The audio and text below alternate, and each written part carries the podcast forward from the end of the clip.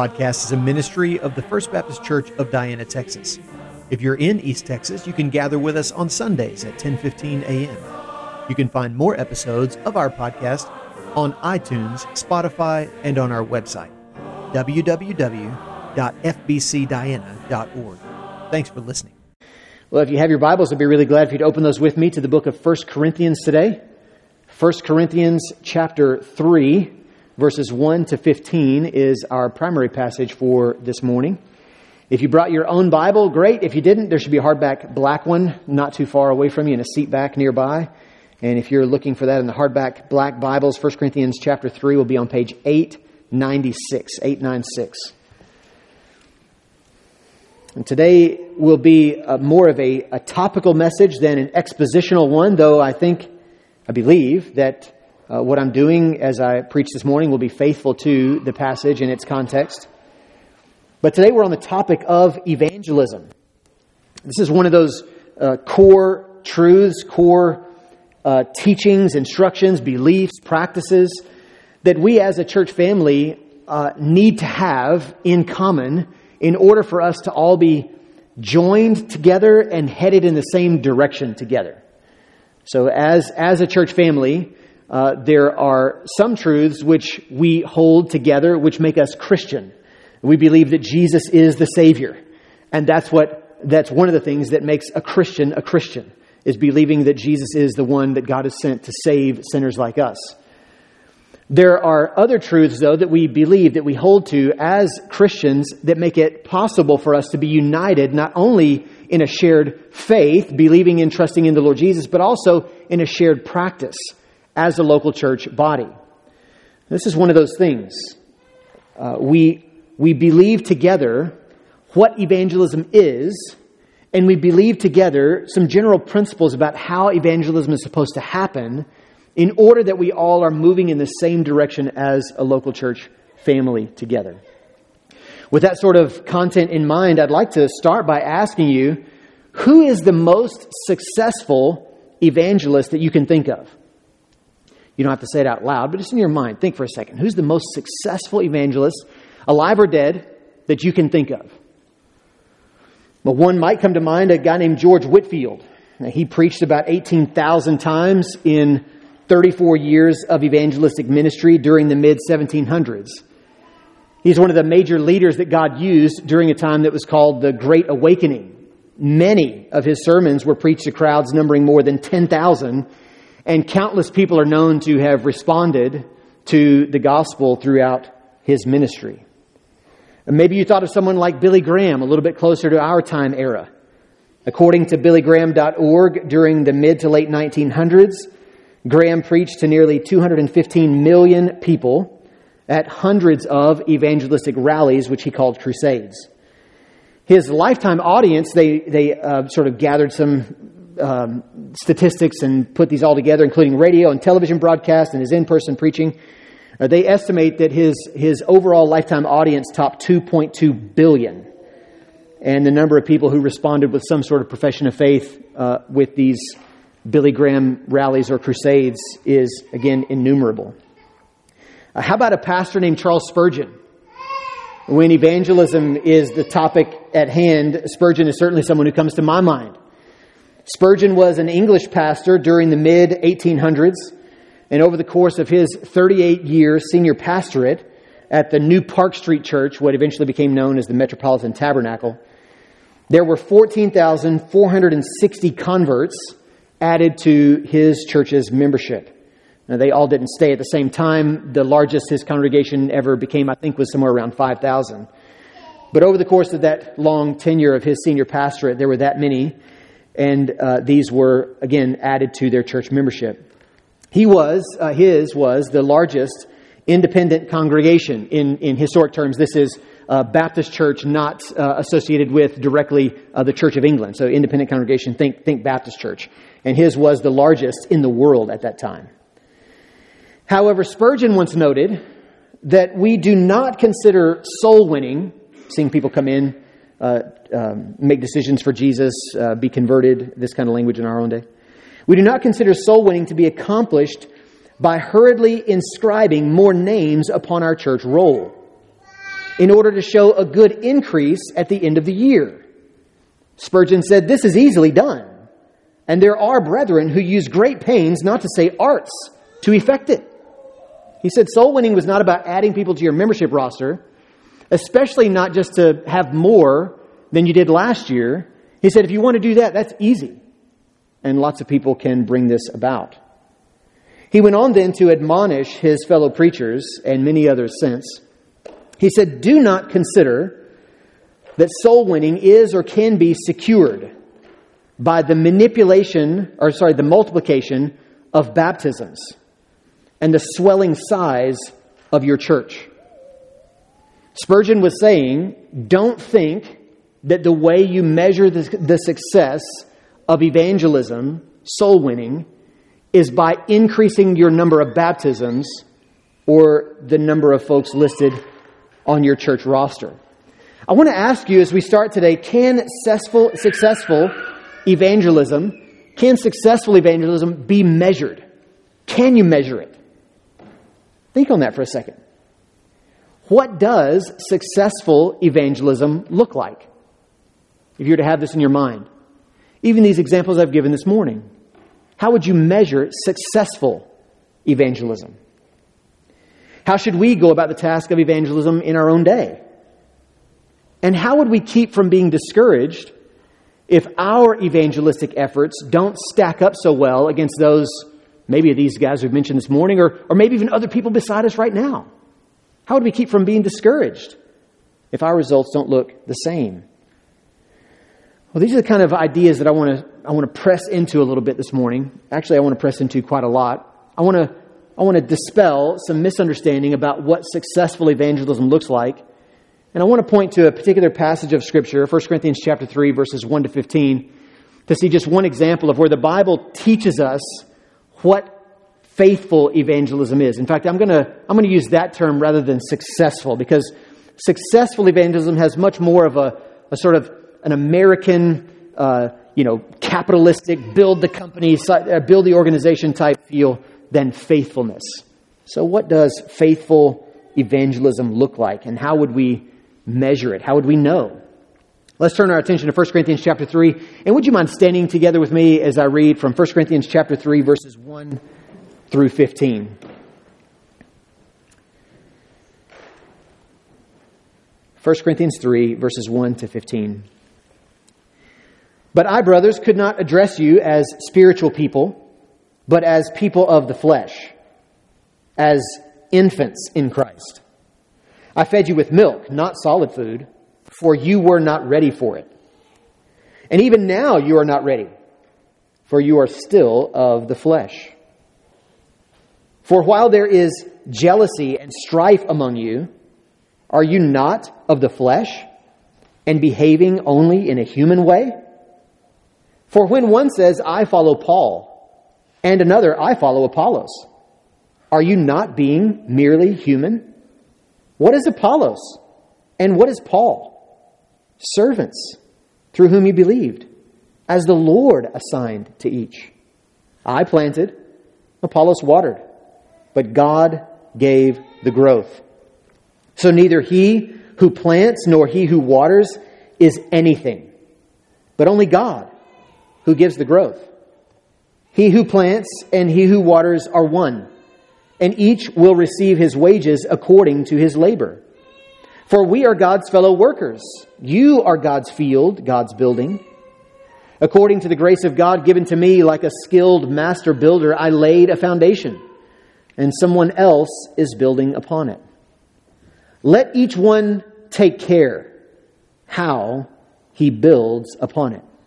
For no one can lay a foundation other than that which is laid, which is Jesus Christ. Now, if anyone builds on the foundation with gold, silver, precious stones, wood, hay, straw, each one's work will become manifest. For the day will disclose it, because it will be revealed by fire. And the fire will test what sort of work each one has done. If the work that anyone has built on the foundation survives, he will receive a reward. If anyone's work is burned up, he will suffer loss, though he himself will be saved, but only as through fire. Thank you, Lord, for your word. You can all be seated. The main point, uh, hopefully, has been up behind me for a little while now. It's a lengthy one.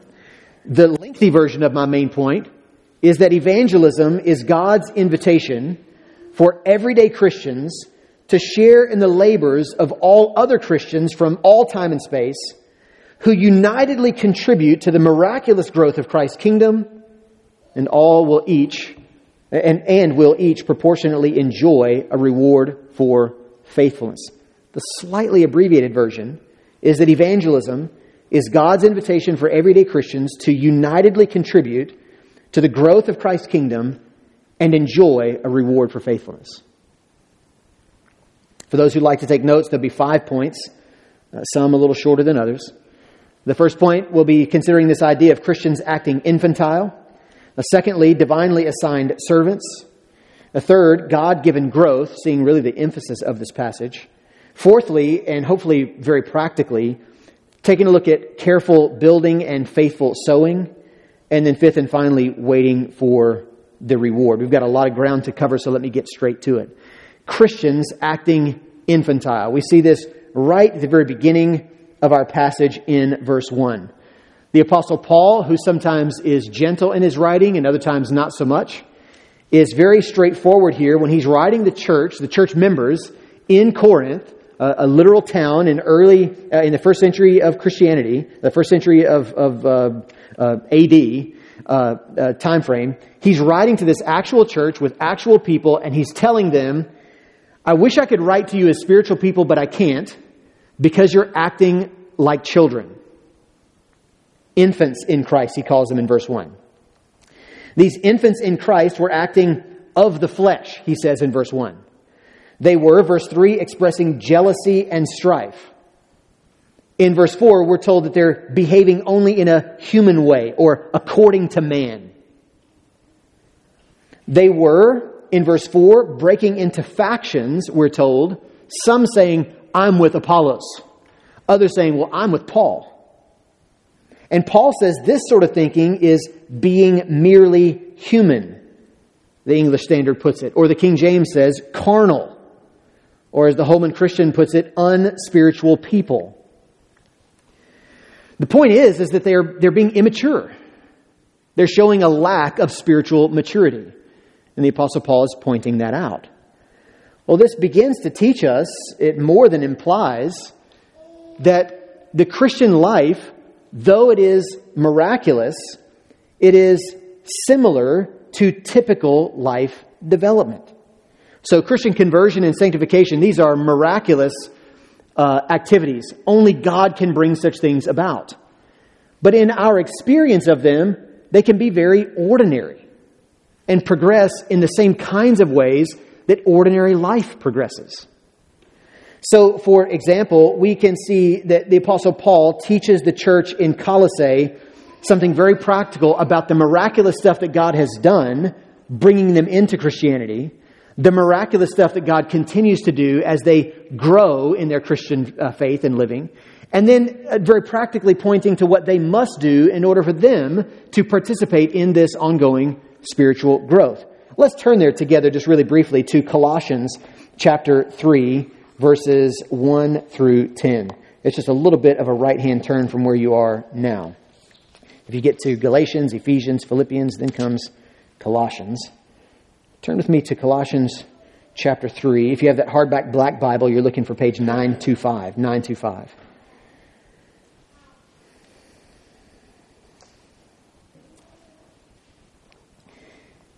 And Paul teaches the church here, and take also a special note of the way that there's the pairing of indicatives, that which is true, with imperatives, that which must be done.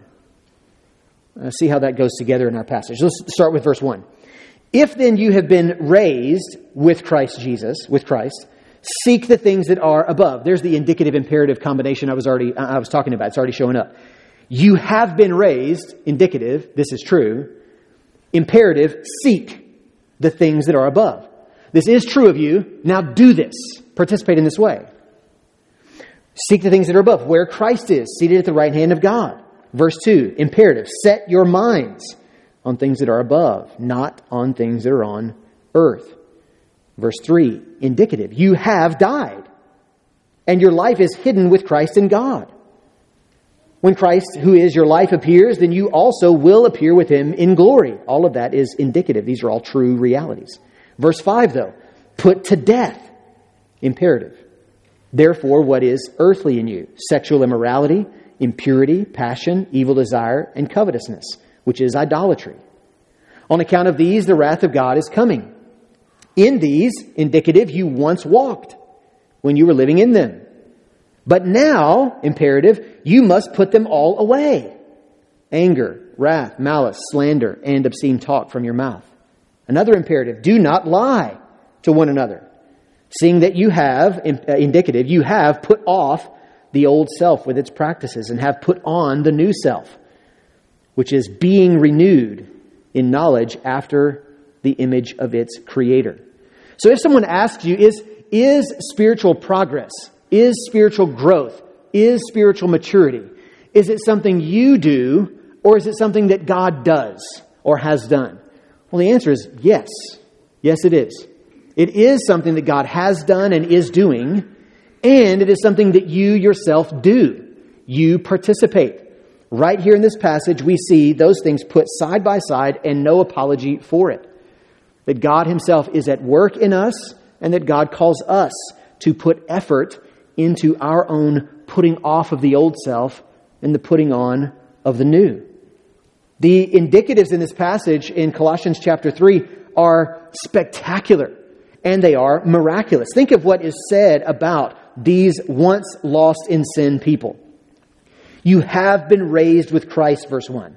You have died, and your life is hidden with Christ in God.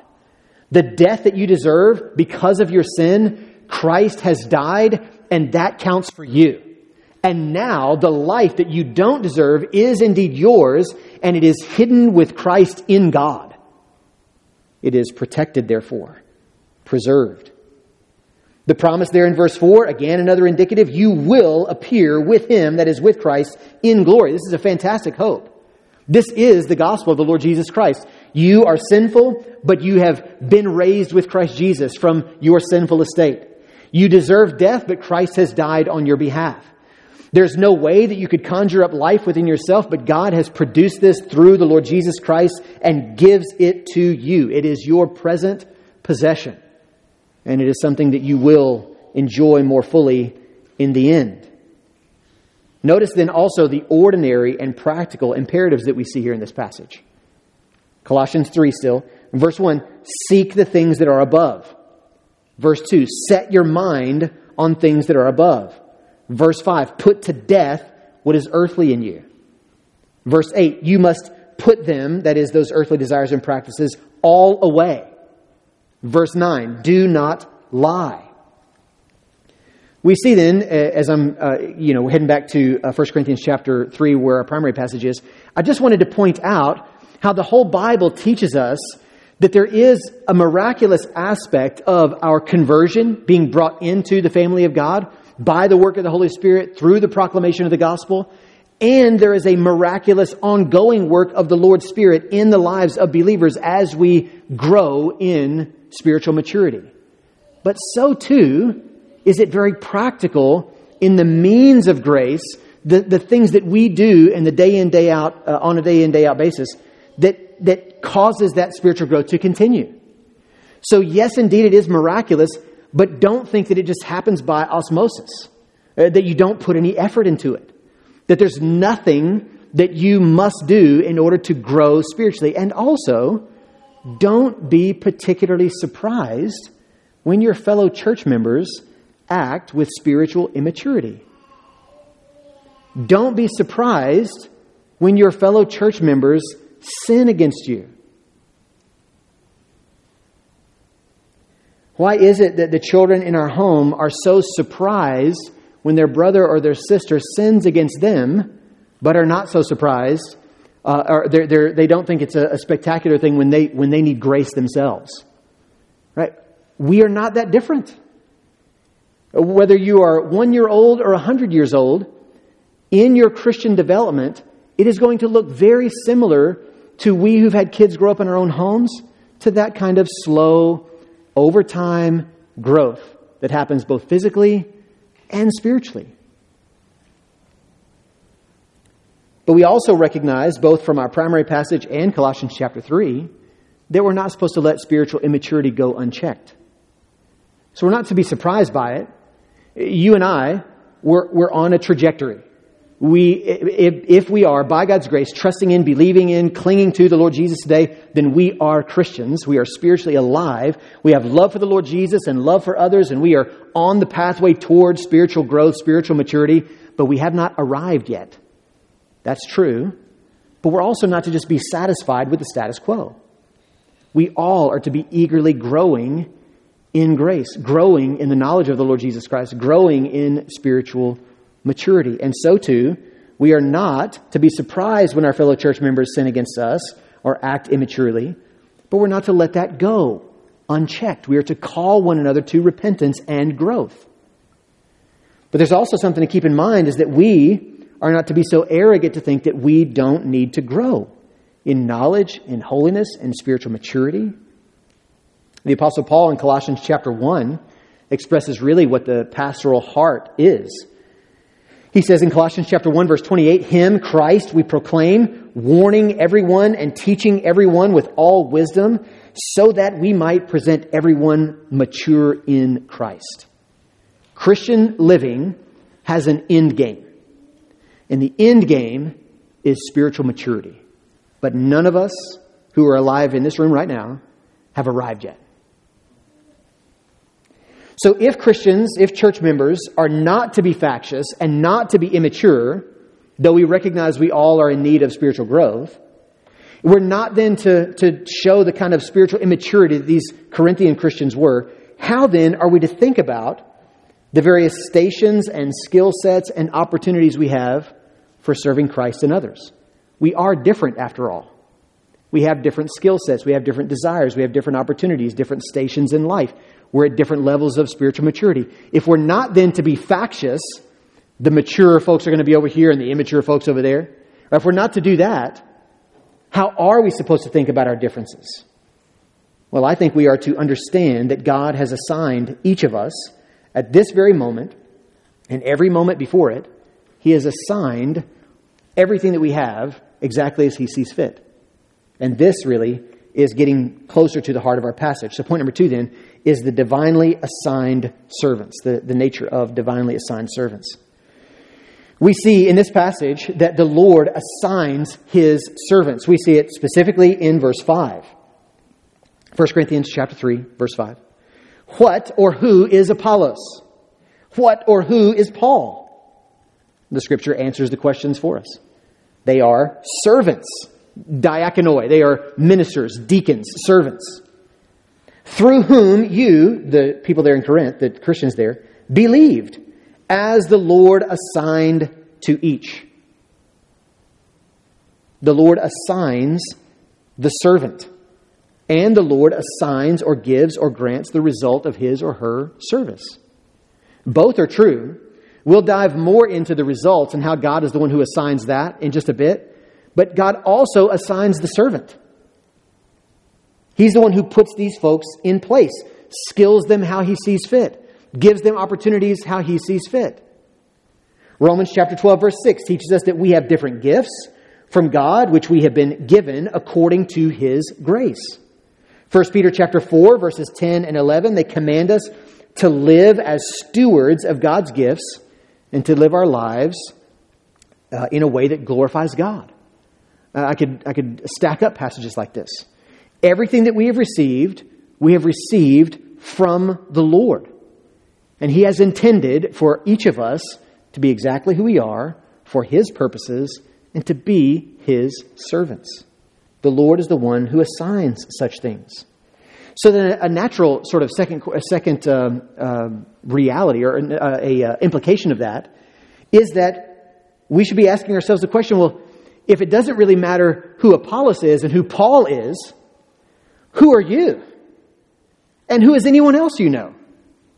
Why would you boast in the skill set that you have and think that you are a better servant of the Lord than someone else because of your skill set, your opportunities, your resources, or your results?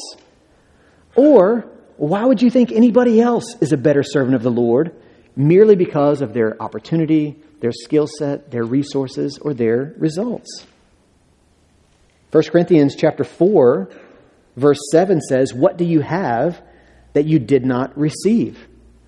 If then you have received it, why do you boast as if you did not receive it?" It's the same letter to the same Christians on the same sort of topic. Everything you have is a gift from the Lord. Why do you pretend? Why do you act like? Why do you talk like you are not just a recipient of God's gracious grace? This is true of every aspect of our lives. But we're especially focusing our attention on evangelism this morning and the results of evangelism. And this feeds us directly in to this next point, point number three, that God is the one who grants or assigns or gives the growth. Point number three, God given growth. We see the, the analogy used here of planting and watering. Uh, we also see an analogy of building, which we'll get to in just a bit. But the planting and watering shows up in verse 6 and also uh, in, in verse 5. And we'll get to it more in a bit, but right now I just want to just quickly note there's a division and a chronology to the labor that's described in this passage. So Paul says in verse 6, his labor was planting. And then he says, but Apollos' labor was watering. He uses the analogy of planting and watering, which is, which is farming, it's field work. Uh, but notice the chronology. Pa- Paul did one aspect of this, he's planted. Uh, uh, Apollos comes later and does another aspect of the work, he waters. Both are participating in the labor, both are sharing in the results, but ultimately it's God who produces them. Paul's the one who established the church in Corinth by preaching the gospel and baptizing those who responded with repentance and faith. You can read about that in Acts chapter 18. And Apollos preached and taught in Corinth later on, Acts chapter 19. They both contributed, both shared in the growth of Christ's kingdom in Corinth. But again, God is the one who gave the growth. That's clear in 1 Corinthians 3, and it's clear as you read the storyline of the book of Acts, Acts chapter 18, verses 9 to 10. God's the one who gives the growth. So let's key in on this for a bit. God is the one who gives spiritual growth. He creates spiritual life. He converts sinners. God builds his building. God grows his field. Whatever analogy that you'd like to use. So, really, the, the contrast to that, the opposite idea, is this sort of man centered acclaim, which the Corinthian church is embracing. You know, Paul is the great guy because look, he did this stuff and look at his result. No, no, Apollos this guy's fantastic. He's the one that we follow after. He's really our leader in this Corinthian church here because look at all of his accolades. But this kind of thinking is foolish.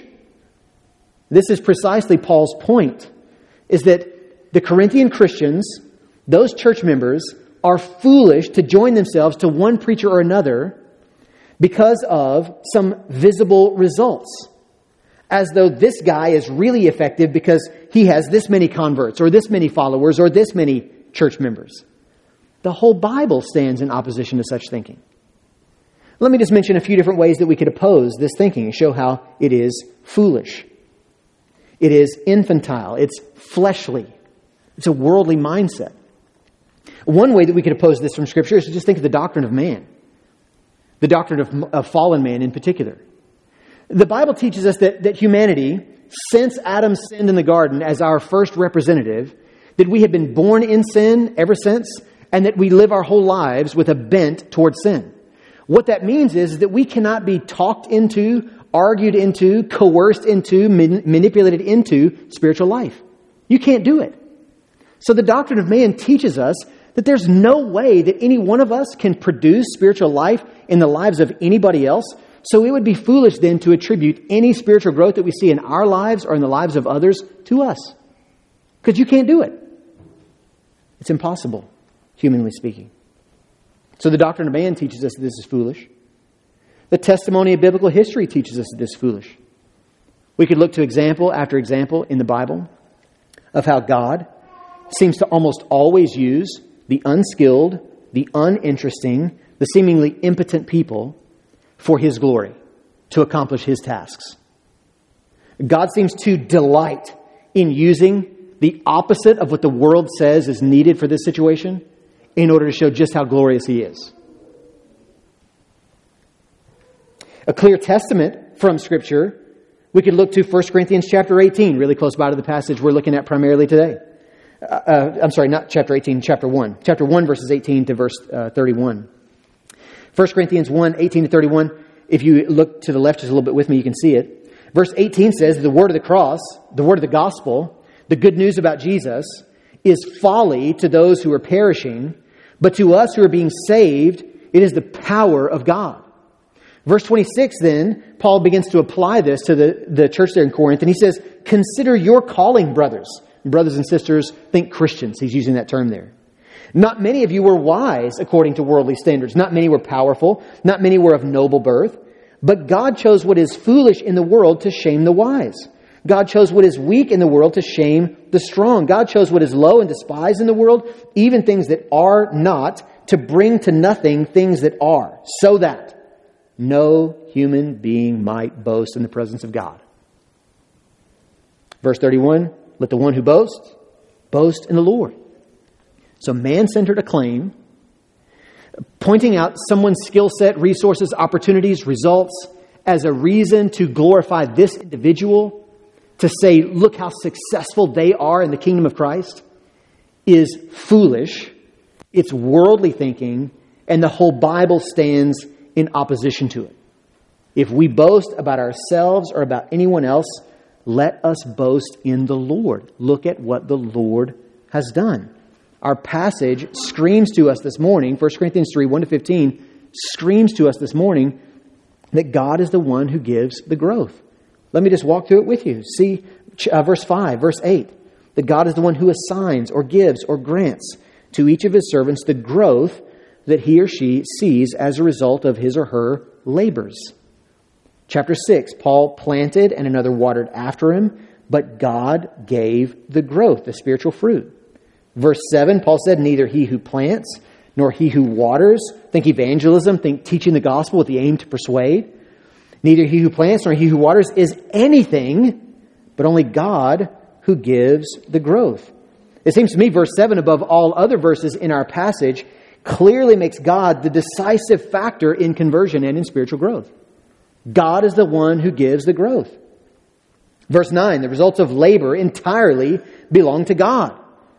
Paul says, You, the Christians there in Corinth, the church, you are God's field, God's building.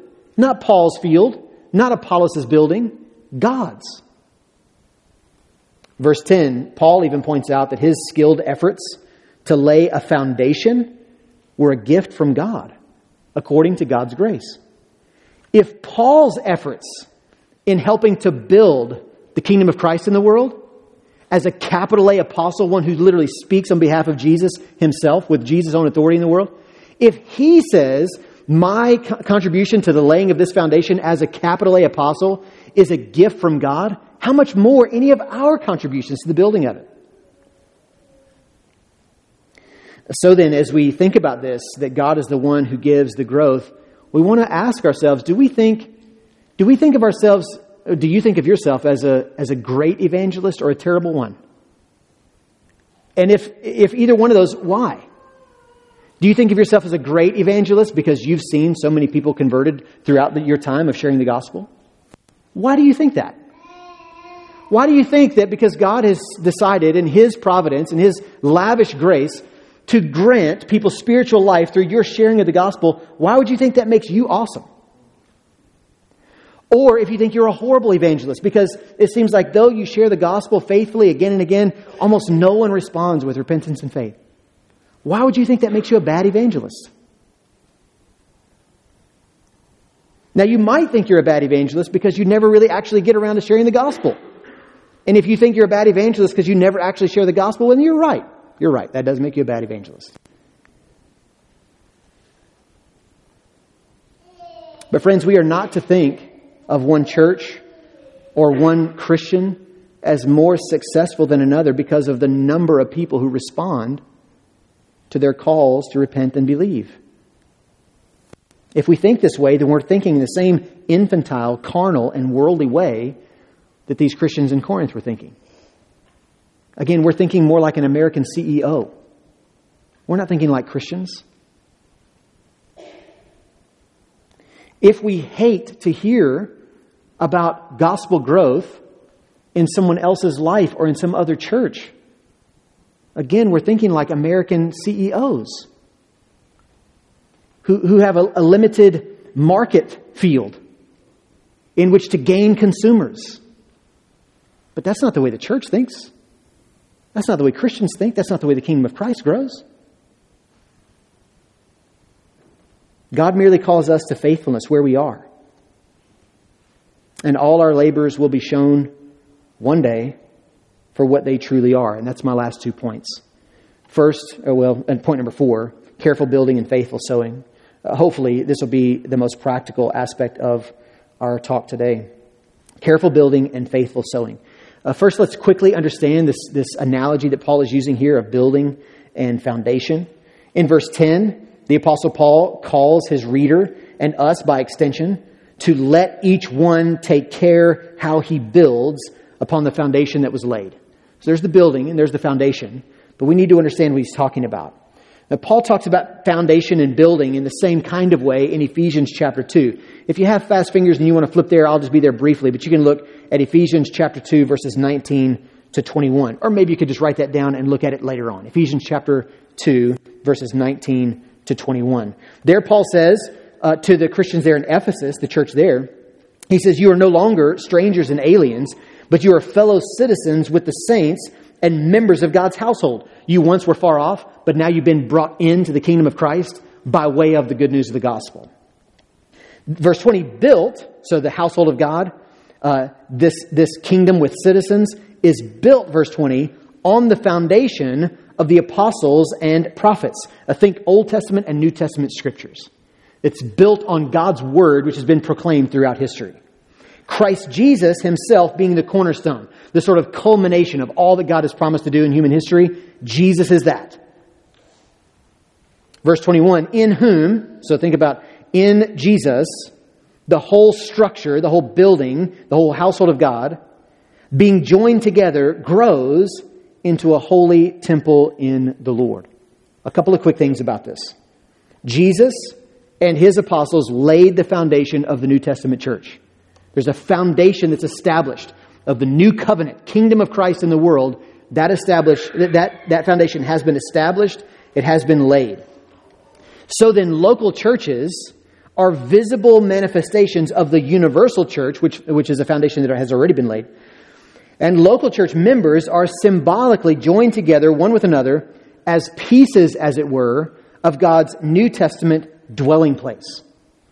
God dwells among men, people, humanity, by way of his gathered people, the people gathered in the name of the Lord Jesus Christ. This is true universally, but it's made visible, it's manifest in visible local churches. And these then are building on the foundation that has already been laid. Jesus Christ himself being the cornerstone. Therefore, all Christians who follow after the apostles are sharing in the labor of building upon the foundation that has already been laid. And so that's Paul's point then. If that's true, because that's true, take care then how we build. Verse 10. Since no one, verse 11, Paul says, I'm back in 1 Corinthians chapter 3 now, 1 Corinthians 3, our primary passage. No one, verse 11, can lay a foundation other than that which is laid, which is Christ Jesus. So, in other words, the careful building, the faithful sowing, if we're thinking mostly uh, in this portion of it on the analogy of the building uh, analogy, we can only build rightly and appropriately on the foundation. If we're building anywhere else, if we're building anything else, we're not building on the foundation. This is why there's the warning, which we'll get to in a bit, in verse 12, that some can build with gold, silver, and precious stones, and others can build with wood, hay, and straw. There are different ways that people might build. So let's think about what is careful building or valuable labor in the kingdom of Christ? Well, it is that which builds upon the foundation. And who is the foundation? What's the Lord Jesus Christ? So, what does this mean in practical terms? Well, what it means in practical terms is that we have to point people to Jesus. This is how we contribute to the building of Christ's kingdom. This is how we contribute to the, the expansion of Jesus' kingdom, God's household, God's building in the world, is by pointing people to Jesus. Which means we need to understand who the Bible has revealed Jesus as. Who is the biblical Jesus? And what is the biblical gospel? And if we point people to anything else, make your life better, live, live a better life, self help type stuff that's very common, commonly passed off as gospel in America and the Western world today. If we point to anything else as sort of the goal of, of human life, then we're, we're, we're either building with wood, hay, and straw on the foundation that lasts, but the stuff we're putting on there doesn't, or we quite possibly could be building something entirely different over here. But it's certainly not contributing to the ongoing growth of Christ's kingdom in the world. If, however, we're having gospel conversations with our friends and our family members about who Jesus actually is, about who we truly are, confronting our desperate need for a real Savior to actually come and save our wretched souls, if those are the kind of conversations we're having with one another, calling people to repentance and faith, sharing the great hope and joyful promises that God gives to sinners like us that we can have life and not death, grace and not justice, ah, now we're building rightly. Now we're carefully building. So, what then is faithful sowing? Well, faithful sowing, the other analogy that's being used here, God's field, the sowing, the, uh, the uh, sowing and the planting, uh, planting and watering of, of seed. Well, this is that labor which is active and repetitive. The New Testament is full of admonitions to persevere. Galatians 6 9, let us not grow weary in doing good, for in due season we will reap if we do not give up.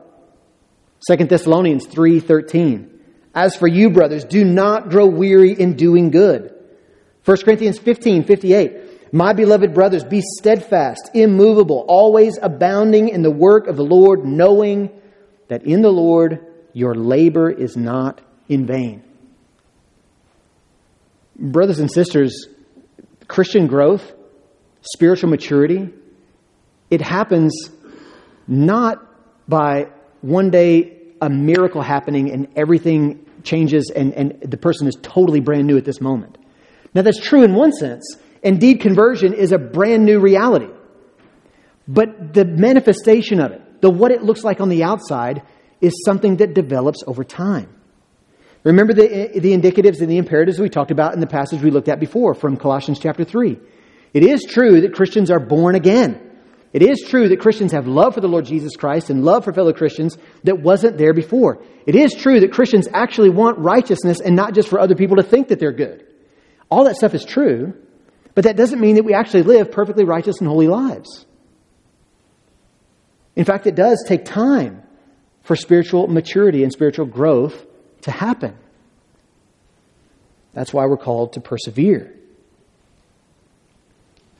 Since God gives us the job, then, of being careful and faithful, builders and sowers, what kind of evangelist ought we be?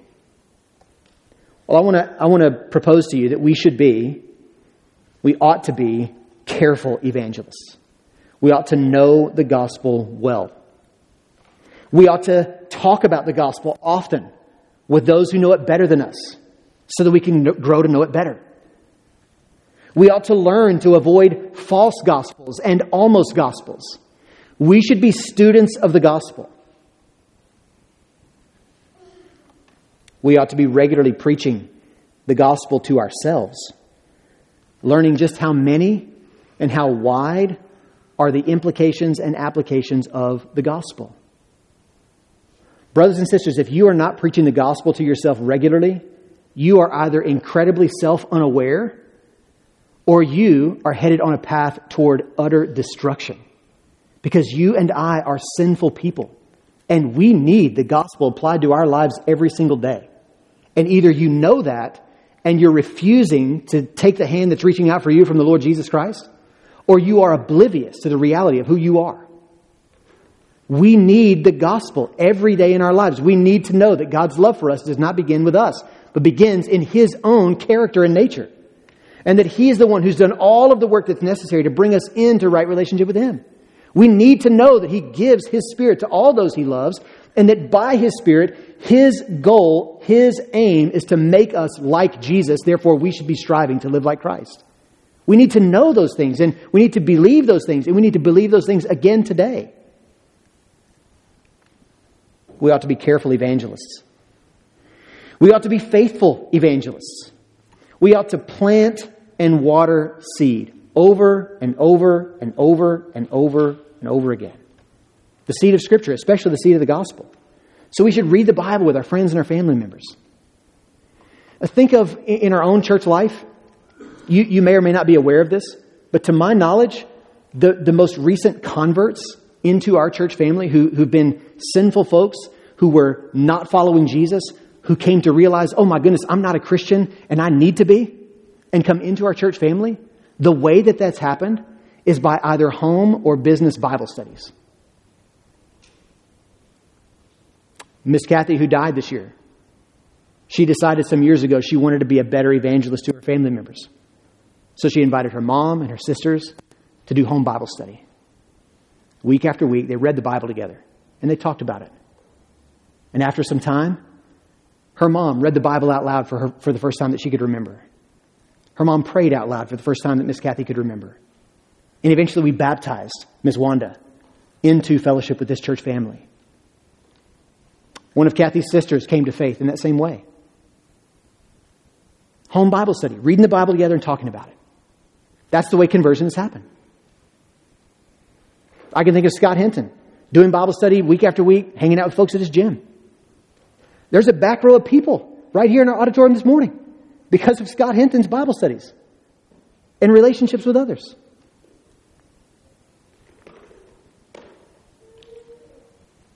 We should also read good Christian books together.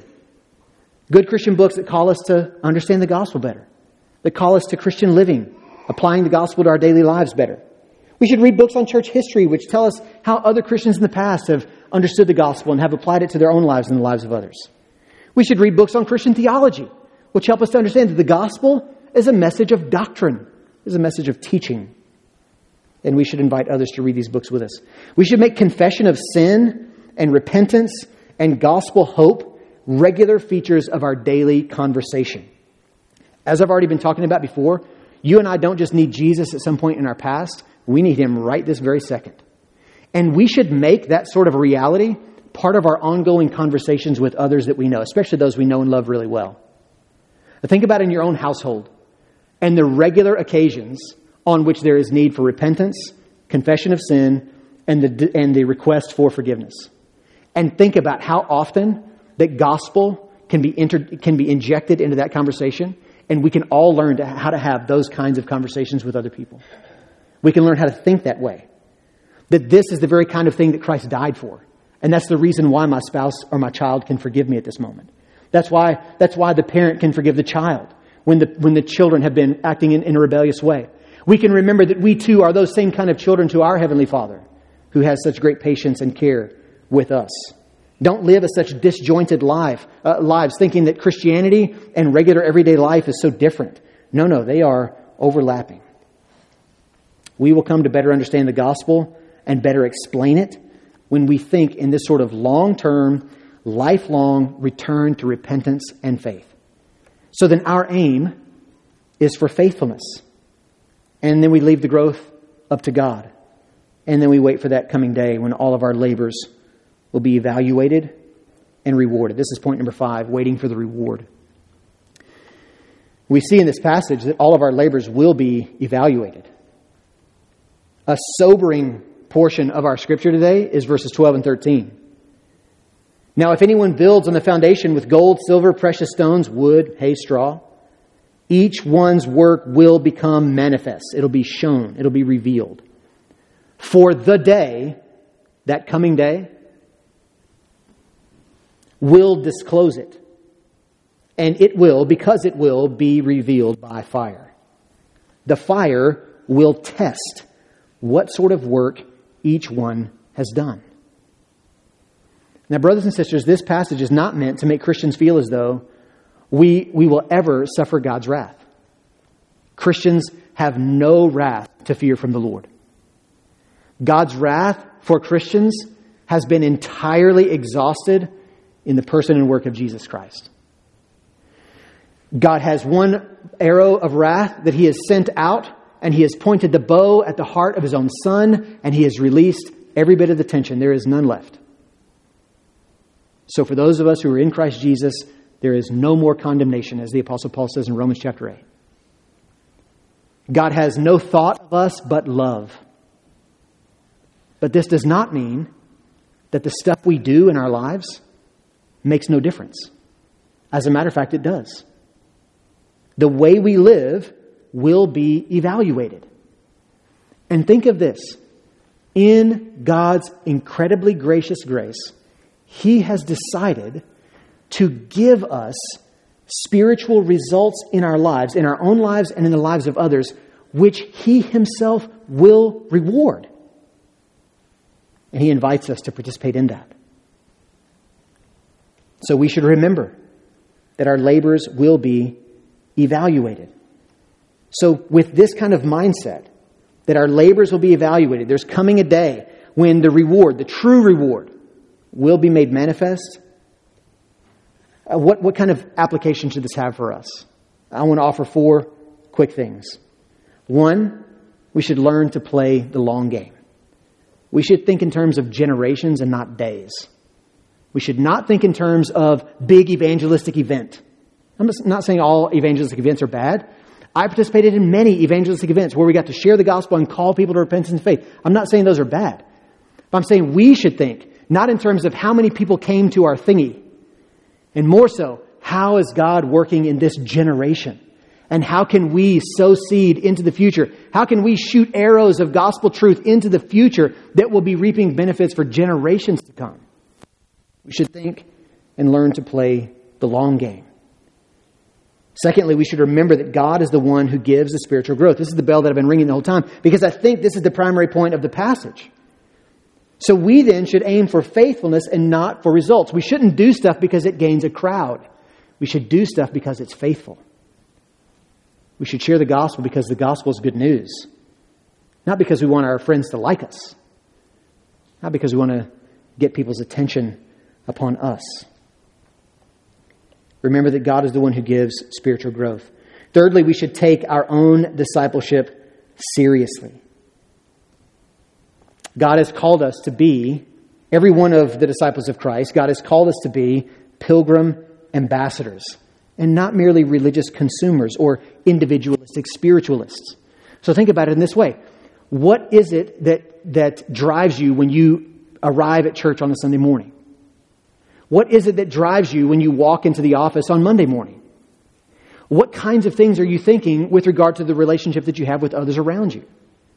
When you attend church on the Lord's Day, are you thinking like a consumer? What, what's here to make me comfortable? What's here to make me excited? What's here to meet my preferences or needs? Or are you thinking about someone who is interested in sowing, planting, watering the seed of the gospel and seeing, seeing that produce fruit in your life and the lives of others? Are you thinking about an individualist? What is it that I like? What is it that I want? Are you thinking more about how you are a part of a family of believers? It says numerous applications, but I'll leave it there for the moment. Uh, lastly, we should keep an eye out for biblical features of conversion. True conversion is marked off by love for Christ and love for other Christians. Not merely a profession of faith or a momentary decision for Christ. We should not be after what, what businesses are after. We're not looking for buyers. We're not looking for someone to sign up for our multi level marketing scheme.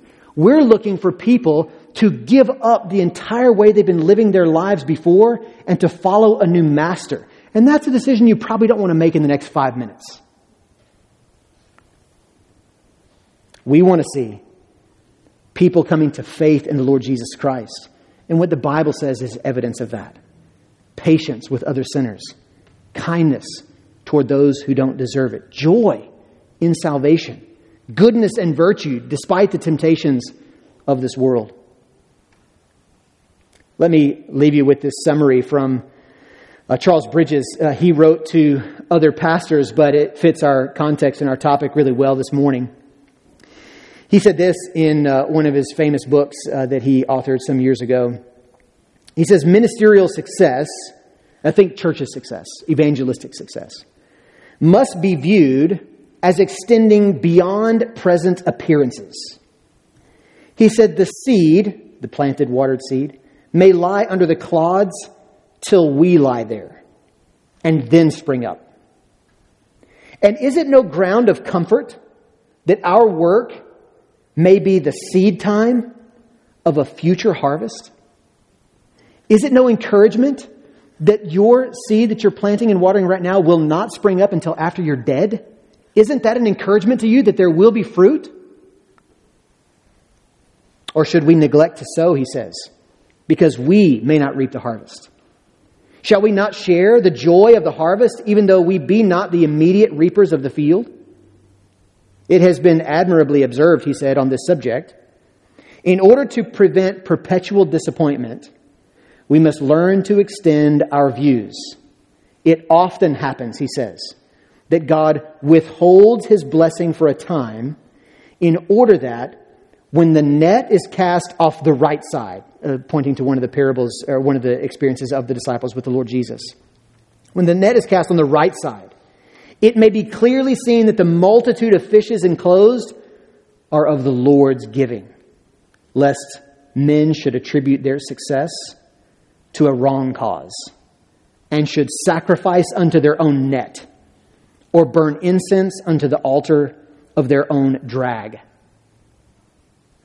He, he finally said, Our plain and cheering duty is, there, is therefore to go forward, to scatter the seed, to believe, and to wait. May God help us to be careful builders, faithful sowers, and patient waiters for the harvest. And may God produce the growth that only He can. We trust that this message edified the listener and glorified the God who shows love and mercy to sinners in the person and work of Jesus Christ, his Son. Would you take a moment to leave a positive rating for us on your podcast app? You'll be helping others find this episode and more like it. If you'd like more information about First Baptist Diana, then please visit our website, www.fbcdiana.org.